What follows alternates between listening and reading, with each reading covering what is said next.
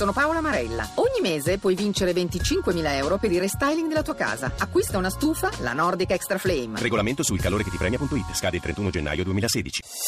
Voci del mattino.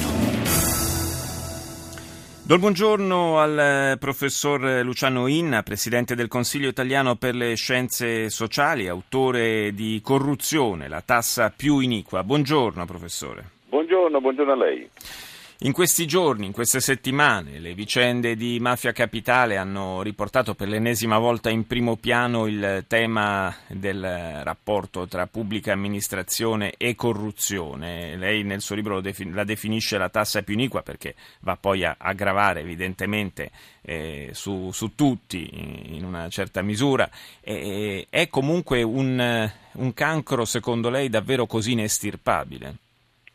Sì, è inestirpabile perché è nella storia. Mm, la corruzione nasce quando c'è una simmetria di potere, chi ha il potere e chi non ce l'ha. Chi non ce l'ha cerca in qualche maniera di, di non dico di comprarselo, ma insomma nel tempo c'è stata l'indulgenza plenaria per andare in paradiso, il fiore a, un, a una donna, e tu, tutta l'idea dell'Odissea è piena di atti di corruzione, no? sacrifici al, al, Dio, eccetera.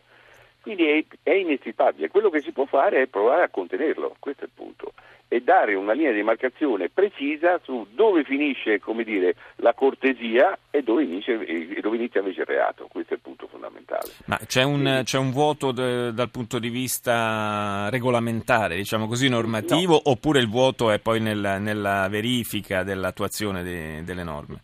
Correttissimo quello che dice. No, noi abbiamo un arsenale di norme eh, che ci sono. Il problema è farle funzionare.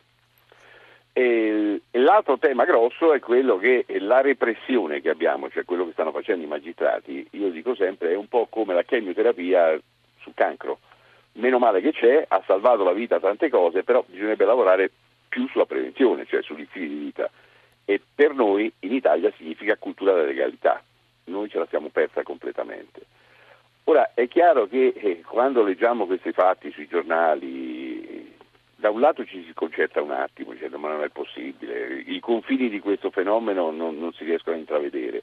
Dall'altra parte però dobbiamo dire che questo è un successo della repressione, cioè è un successo dello Stato. Certo. Eh, questo, questo, non viene spesso. Certo, messo, è, molto peggio, è, molto peggio, quando non affiora nulla, ovviamente, certo, perché non vuol dire che non c'è nulla, ma vuol dire Bravissimo. semplicemente che non, non, si fa sufficienza per, per contrastare il fenomeno. Ma è verissimo, pensi che la, la corruzione proprio come reato un, si chiama, come dire, cioè, c'è un patto scellerato tra due soggetti, dove la vittima non sono i due soggetti, cioè chi corrompe e chi è corrotto, ma è la società civile, la quale non se ne accorge ovviamente. Quindi il grosso della corruzione non è quella che si scopre, ma è quella sommersa, quella che, che, che non viene fuori. E, questa è stata stimata a livello internazionale, da noi non c'è ancora un modello, noi come Consiglio di Scienze Sociali stiamo lavorando su questo per cercare di, di stimare come si stima il lavoro nero e dire, l'elevazione fiscale, si può stimare anche questo in maniera scientifica.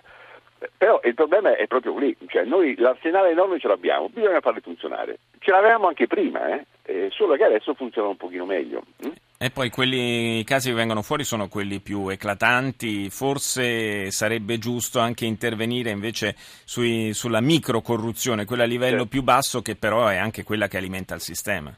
Ma certo, non solo alimenta il sistema ma dà assuefazione, per cui certo. così fanno tutti. Certo.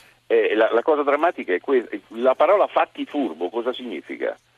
e, e, e, questo è, è, è il dramma, cioè questo corrode, tanto mangia il futuro ai nostri figli, questo è il primo elemento. Il secondo elemento grosso è che mh, diciamo, la, la, struttura morale eh, si, si, perde perché c'è eccesso e e invece qui bisogna lavorare bene su questo. Quindi a mio modo di vedere in questo momento finalmente si sta facendo qualcosa di molto serio sulla repressione. Si fa ancora poco sulla prevenzione, che significa cultura della legalità. Certo, ed è soprattutto, ed è soprattutto la, la, la, parte, la fase di costruzione del futuro. Io la ringrazio, ringrazio il professor Luciano Inna, grazie di essere stato nostro ospite. Grazie,